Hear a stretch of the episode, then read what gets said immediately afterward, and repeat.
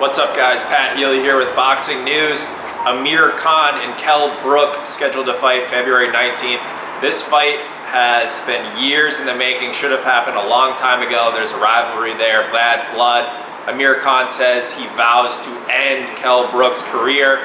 I'm still I'm still excited for this fight. I know it's uh, you know they're both past their primes. It should have happened a while ago, but it's still going to be an exciting fight.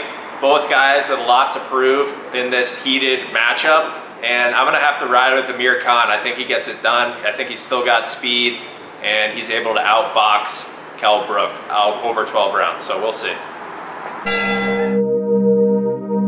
The Pod Matrix.